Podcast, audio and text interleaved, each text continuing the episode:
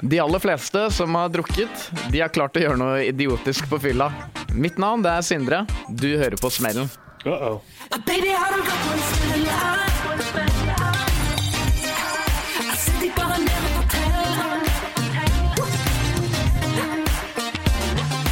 Og det skal handle om eh, alkohol i denne episoden, og vi skal få besøk av en lege som har forsket på nettopp dette. Selv har jeg sovnet på de mest utrolige steder når jeg har vært full, og det er jeg ikke aleine om. Verste dagen jeg har hatt på fylla, eh, da våkna jeg, og så lå jeg i dusjen i fosterstilling i en og en halv time. Men jeg tror det er få av oss som har vært gjennom en lignende bytur som Tom hadde for noen år siden. Kanskje nevne noen navn, fordi da eh, kommer baronene i Stavangers uteliv og eh, den sabiske mafiaen og alt etter meg. og Deres vrede kombinert, den, den skal du ikke kimse av. Det var For et par år siden så var jeg på en nattklubb i Stavanger. Der hadde de på den tida strippestang på dansegulvet. Og hensikten med denne strippestanga var jo ganske tydelig. Når klokka bikker ca. 12.1, så er det jo at eh, jenter i korte minishort og utfordrende topper skal begynne å gni seg litt opp imot denne stanga og tøse seg til, da. Og så står jeg der bak hjørnet og beskuer dette. Det er vakkert kvinnemenneske, det, det er ingen tvil om. Men jeg syns det er litt feil at nattklubbens eiere skal kapitalisere på at hun utleverer seg sjøl. Det er moralsk forkastelig, så jeg bestemmer meg for jeg skal ta et standpunkt. Mitt standpunkt er å klatre opp i taket i himlingen på nattklubben og kle meg naken. Jeg er nesten som en profesjonell stripper, egentlig. Jeg gjorde i hvert fall det som står i stillingsbeskrivelsen. Jeg, Ja, jeg kledde meg naken og viste genitalia og Det som folk flest ønsker å se når de går på en strippeklubb. eh, Det som ingen ønsker å se når de går på en helt vanlig nattklubb. En slags strippeprotest. Et uh, å ha mitt eget strippeshow og begynner å vifte pilten i helikopter der oppe, så hele nattklubben kan se meg, og de jubler og klapper og egger meg fram, og jeg føler meg jo så kongen av alle nattklubber som noen gang har eksistert. Og så kommer jo eh, dørvaktene, da. Og de står og hopper og prøver å få tak i beina mine, men eh, de, de når ikke opp, for jeg har klatra såpass høyt. Og, eh, så da finner de en stige og setter den opp til kanten og begynner å klatre opp. Og da ser jeg over kanten, hånlig ned på dem, og så bare tar jeg tåna og tupper til stigen. De faller bakover, og hele nattklubben eh, ler og de blir ydmyka. Og så setter de opp stigen igjen og begynner å klatre en gang til. Og da tar jeg tåna igjen, ser på dem med et litt sånn forrete glis, og tupper til han igjen. Og når han kommer ned der, så ser han opp på meg. Og da tar jeg tak i mitt eh, fallus, mitt eh, kjønnsorgan, og begynner å dra det litt eh, att og fram. Mens jeg ser han inn i øynene. Altså, det er, det er obskøne scener som aldri bør finne sted på noen som helst nattklubb noen gang i noe som helst univers. Men der står jeg og eh, simulerer private ting mens jeg ser han inn i øynene. I øynene hans, det er, det er svart. Han, han hater meg i det øyeblikket. Så han setter den stigen opp igjen, bestemt, og begynner å klatre. Og tenker jeg, jeg kan ikke holde på med dette her eh, evig, liksom. Det, de får jo tak i meg. Så jeg drar opp buksa. Akkurat idet han kommer opp på plattformen, så hopper jeg ned. Men da klarer jeg å hekte meg fast i en svær prosjektor som går gadundas rett i bakken. Men fordi jeg hekter meg fast i prosjektoren, så havner jeg i en slags sånn snurr i lufta. Så jeg lander på beina og tar en sånn piruett. Så han vakten som står klar for å ta tak i meg, jeg klarer liksom å piruettuere meg rundt han og løpe mot utgangen. Og alle på dansegulvet bare klapper og heier meg fram. Selvfølgelig utgangen så ble jeg jo knebla og kvelt, og da kommer jo han der gigantiske serberen så jeg har stått og og bare druser meg inntil veggen og sier du rører deg ikke, du, du, rører, du flytter deg ikke ett millimeter herfra. Så jeg bare nei, nei, nei, nei, jeg beklager, det var aldri min intensjon fornærme noen eller eh, lage jeg noe kalm. eh, så senker de garden sin litt. Og helt tilfeldig, nede i gata, så er det noen som roper Og de snur seg på instinkt. Og på mitt instinkt så stikker jeg. Opp gjennom bakgatene løper jeg på hissige serberne, hakk i hæl. Og jeg begynner opp en lang eh, slag oppoverbakke. Og i enden av den bakken så er det ei bratt trapp. Og når du har to mm, monstrøse muskelbunter i ryggen som puster deg nærmest i over Da er den eneste logiske, rasjonelle tanken løp for livet. Men jeg hadde sett Tour de France den sommeren. Og jeg hadde lært at Tor Hushovd han leder pulja. Først når det kommer veldig bratt bakke, da bryter han. Da ser motstanderen han har så mye energi og kraft igjen i beina at når han skyter fart fra, så knekker han de psykisk. Og de gir opp å følge han. Dette. OK, OK, vi kjører litt uh, Tour de France-strategier her. sant? Jeg er ung og sprek, jeg har abonnement på Sats Elixir. sant? Det går der jeg en gang i uka. De der to kraftige muskelbuntene, de, de har ikke noe på meg. Så jeg setter ned tempoet i lett jogg, tripper oppover den bakken, hører at de nærmer seg mer og mer og mer. Og når vi kommer til trappa, da tenker jeg OK, nå, nå er det firsprang.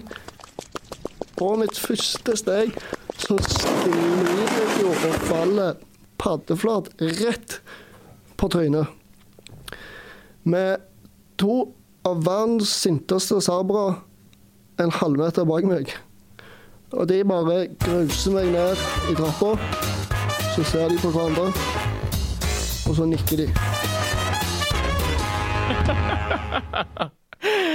Uh, ja, dette er kanskje ikke en eh, historie man nødvendigvis kjenner seg så veldig igjen i, men man kan finne på utrolig mye rart når man er god i gassen. Og vi skal plinge på Tom litt eh, senere for å høre hvordan det her gikk, da. Men nå så har vi med oss Torgeir Gilje Lid. Du har over 20 års erfaring som lege og doktorgrad i alkoholrelaterte helseproblemer. Hei, velkommen. Takk, takk. Har du kommet over eh, lignende caser i din forskning? Ikke så gjennomførte. Det, det må jeg si, dette var imponerende. Ja, det var imponerende. Hvor eh, stor smell eh, syns du det her var? Altså det er klart, det, Han ser jo lett sjøl og alle andre som hører på, at dette her gjør han ikke en gang til. Det, det var en sviktende dømmekraft et, uh, ganske tidlig. Første vurderingen var jo, var jo god, og så skar det seg. Ja, Intensjonene var gode i bunn, men, Ja. men, men, men det var vel bare en slippery slope eh, derfra. Vi har jo nemlig invitert deg hit for å snakke om alkohol og måten den eh, påvirker oss. Men aller først, er det stor forskjell på drikkevanene til folk under 20 enn til eldre? Jo eldre du blir, jo oftere drikker du. Ok. Helt opp til 70 år, faktisk. Sånn at, men, men en drikker mindre om gangen. Mindre sånn fest, men flere drikkeanledninger. Ok, men Hva er det som egentlig er best, da? Fordi jeg kan huske Da jeg var student, så drakk jeg jo helt uh, usannsynlig mye. Det var quiz på onsdager, da var det fem halvlitere, og så var det to ganger i helgene. Nå tar jeg kanskje en øl på kveldinga, og så drikker jeg ja, av og til i uh, helgene. Men når er det alkoholen egentlig da blir et problem? Det varierer jo med alder. Er du, er du frisk og sprek, så vet vi jo at tåler mer enn når du er syk og, og gammel. Det er jo de, når en er yngre, så er det først og fremst de akutte hendelsene vi er opptatt av. Men i, sånn som du beskriver, og som det er for mange studenter, så, så kan en jo få kronisk eller mer eh, andre helseeffekter, sånn som eldre òg, i forhold til påvirkning på sinnsstemning, depresjon, Ja. angstplager, magetrøbbel. Sånne banale ting. Ikke sant? Men så uh, Det er ikke noe tall på uh, hvis du drikker uh, 15 halvlitere på en uke. Det er jo en del i overkant, men, men eh, vi vet jo at det tåler du jo en stund. Så, så det er jo sånn som i trafikken, du kan kjøre for fort en stund uten å krasje. Ja. Det Så, er, så, men jo oftere du kjører for fort, og jo fortere du kjører, jo mer øker risikoen for at før eller siden skjer det noe. La oss snakke litt om uh, effekten av alkohol. Hva er det som gjør at uh, alkoholen gjør det lettere for meg å danse, selv om jeg ser ut som en tufs? Ja, så det er jo det med alkohol at den på en måte stimulerer jo lystsenter. altså det, og forsterker den følelsen vi har. Er du glad på forhånd, så, så blir du enda gladere. Og har du det fint med venner, så blir det enda finere med passe, passe promille. Er du lei deg og sint og frustrert, så blir du enda mer lei deg og sint og frustrert. Og så tar du vekk bedømmelsen. altså Du, du blir mindre i stand til å se deg sjøl og bedømme konsekvensen av valgene dine, og du får kikkertsyn. Du ser liksom bare det så du er fokusert på. Så når du er i den settingen og, og med den promillen, så ser du bare at 'nå vil jeg danse', og så danser du. Og så etterpå ser du hvordan det så ut. Ja. Jeg så akkurat en film som baserte seg på den norske psykiateren Finn Skårderuds teori om at vi er født med rundt minus 0,5 i promille, fordi vi er så reserverte og inneslutta. Han mener altså at vår rette sinnstilstand er med et par pils eh, innabords. Hva tenker du om eh, denne teorien? Nei, altså Det er jo lett å, å se at uh, han har et, et poeng der, og det er jo kulturelle forskjeller. Og I Norge så, så har vi jo en større tendens til, til å drikke for å oppnå noe. Altså få en fest. Og det er et felles prosjekt, altså det må du være med på. og Det kan være vanskelig å være den som da ikke skal ha eller bremse tidligere. Mens i andre kulturer, Sør-Europa, så drikker de jo litt vin til maten og vil jo De blir mindre fulle, men de innrømmer det ikke heller hvis de blir det, for det er feil. Men Ja, i Norge så er det, så er det riktig. Altså det er det det mye handler om. Men har man noen tanker om hva som egentlig er mest uh, sunt for eh, kroppen? Om det er eh, det å drikke litt jevnt, eller om det er å drikke mye? Altså, for det første så, så er jo ikke det er jo ikke sånn at, at det er et alkoholforbruksnivå som er sunt i den forstand at du får noen positive helseeffekter. Men, så det er jo andre ting det handler om. Men, men vi drikker jo fordi det er godt, og fordi vi vil ha det fint sammen med, med de vi vil være sammen med. Og så er det jo i, i, i Sør-Europa så har de jo mer kroniske skader. Mer Ja. den typen helseskader. Mens vi har litt mer akutte skader her. Litt mer eh, overvekt av de hendelsene. Men er det da problematisk f.eks. at sånn som lønningspils eller fadderuke er sånne bautaer i norsk samfunn? Ja, alkoholen blir jo fokus på en måte, da. Det er det det mye dreier seg om. Det gjør det vanskeligere å være til stede og ikke ville drikke, eller ikke ønske å drikke, eller ha problem med drikking. Det er færre trygge anledninger ute, for vi se- serverer alkohol i alle sammenhenger. Der vi før drakk kaffe og spiste fyrstekake og sånne ting, så, så er det nå vin eller champagne eller øl i de fleste sosiale sammenhenger. Ja. Så når en skal arrangere ting, så, så tenker jeg at det er viktig å tenke over hvordan er det for en som ikke kan eller vil drikke, å være med her. De fleste har jo hørt uttrykket 'øl og vin blir fin', mens vin og øl blir krøll. Er dette en eh, god huskeregel med rim, eller bare humbug? Ja, det er ikke godt å si. Altså det, det, det er jo litt sånn at vi, vi ser etter gjenkjennelige mønstre. Sånn at de gangene du erfarer at det var riktig, så får du bekrefta det og husker det. Og de andre gangene hvor du ikke erfarer det, så tenker du ikke mer over det. Nei. Sånn at vi, vi har en selektiv oppfatning og hukommelse for sånne ting som gjør at vi lager oss mønstre er Ja, ok, så det er humbug. Men eh, er det sånn at eh, blanding av alkohol er det Eller alkoholtyper, er det noe som eh, man ikke bør gjøre hvis man f.eks. har valgt vin en kveld? Så det er vel litt sånn at jo mer du drikker, jo mer ukritisk blir du og blander forskjellige ting òg. Og så er det jo kanskje litt vanskelig å vite etterpå ja, var det blandingen eller var det totalmengden som gjorde at dette ble gale. Og Der har vi noen sånne kjøreregler som vi tror eh, er viktige. I, I Russland så mener de jo at hvis du er fyllesyk, så har du spist for lite. Sånn at eh, medisinen der er neste gang å spise mer, ikke, ikke drikke mindre. Så det er jo et lignende sånn mønster. Så jeg har tro på, men ikke alltid stemmer. Men, men da, når vi er først inne på det, har du noen tips til hvordan unngå bakrus? Ja, eh, det enkle er jo Ikke si ikke drikke. Det enkleste er jo å drikke litt mindre enn jeg gjorde når jeg fikk ba- bakrus. Det å forebygge den uttørkingen er jo en, en brikke i det, men, men eh, vel så mye at du drikker litt mindre alkohol når du passer på å drikke vann. Og så er det en annen viktig greie her, det er å snakke litt om det.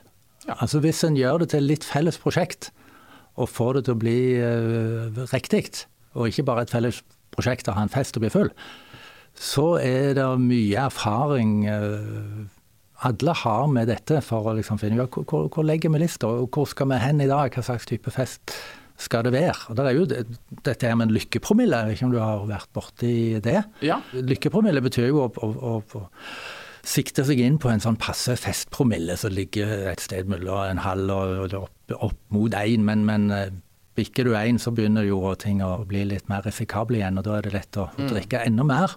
Og for eh, kvinner så må en kanskje ha to-tre enheter eh, for å komme opp der. Og Gutter eller menn vil jo ofte trenge litt mer, kanskje en enhet mer enn en, en kvinner for å komme på samme sted. Og en enhet er 033, er det ikke? vi snakker? 033 av en pils eller et, en vanlig standard drink eller et restaurantglass med rødvin. Ikke et sånn norsk eh, hytteglass med rødvin.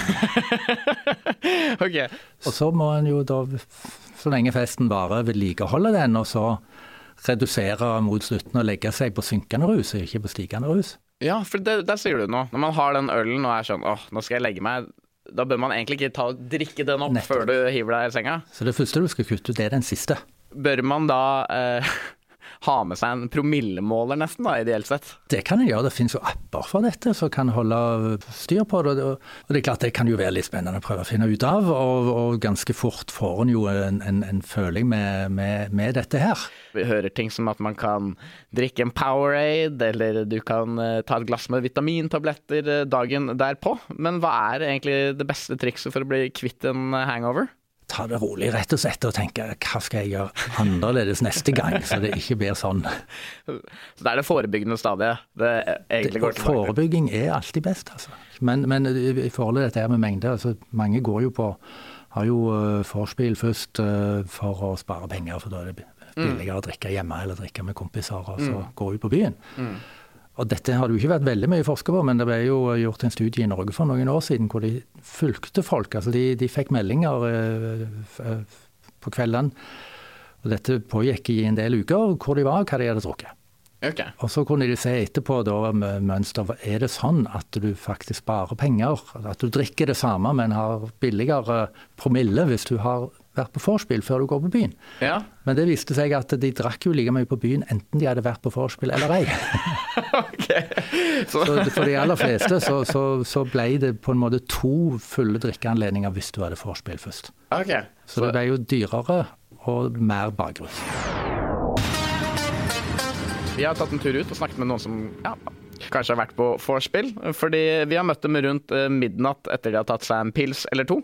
Denne gangen var vi utenfor utestedet Champs og på Vågen i byen. Og vi spurte om folk hadde noen dårlige erfaringer med alkohol.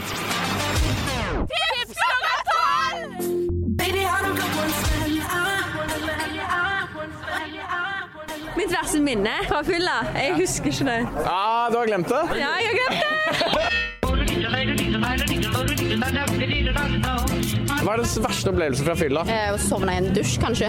Jeg spyr ofte, men det er ikke det verste jeg har liksom, vært i. Det verste jeg har opplevd, er altså, dagen etterpå.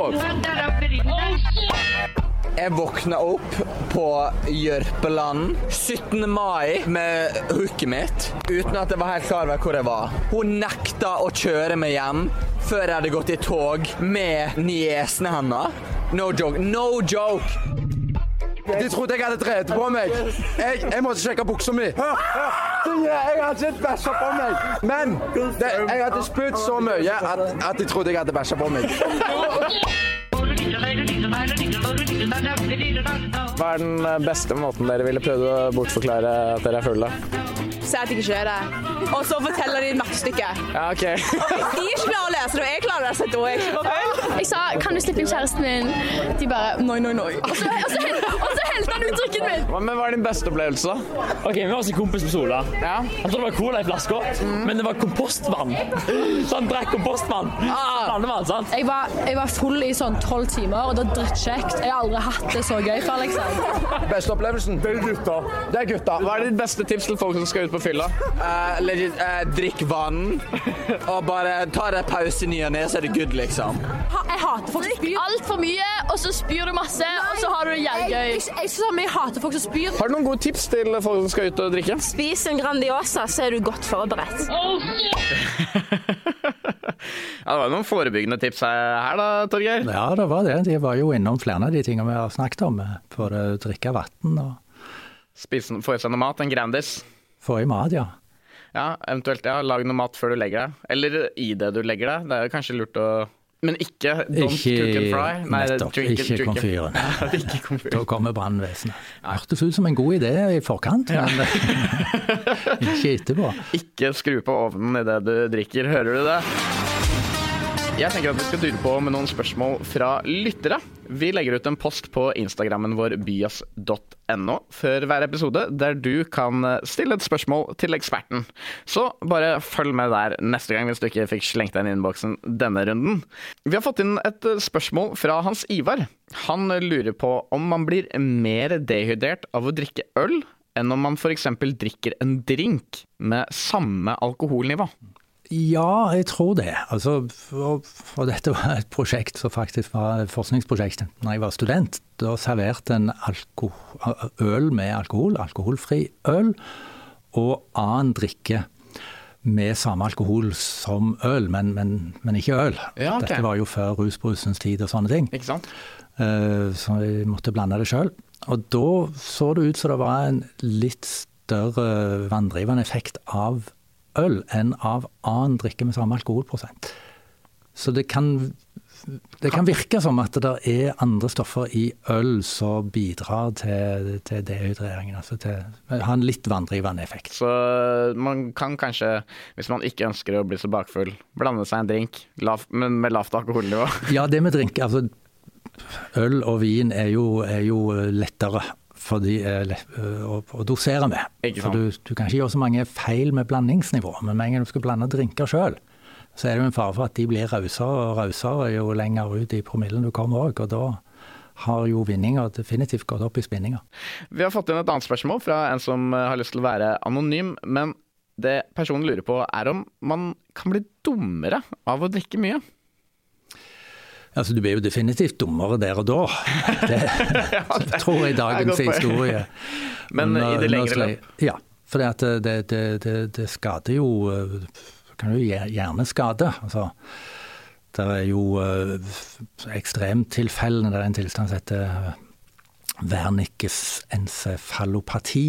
Jo mer du drikker, og jo lengre tid du drikker over år, ja jo mer skade vil det jo bli på hjernen. Og før, et annet viktig poeng, hjernen er mer sårbar før du er midt i 20-året. Sånn at det er lettere å drikke på seg hjerneskade for unge okay. enn når du er liksom passert uh, midt i 20-åra. Ja, men da, det er jo noen å telle seg, uh, hvis man ikke har lyst til å bli dummere.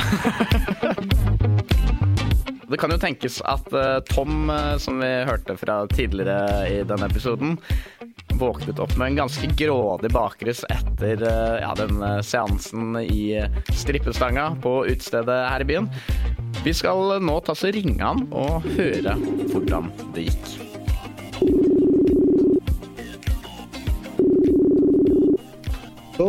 Hei, hei. Alt bra?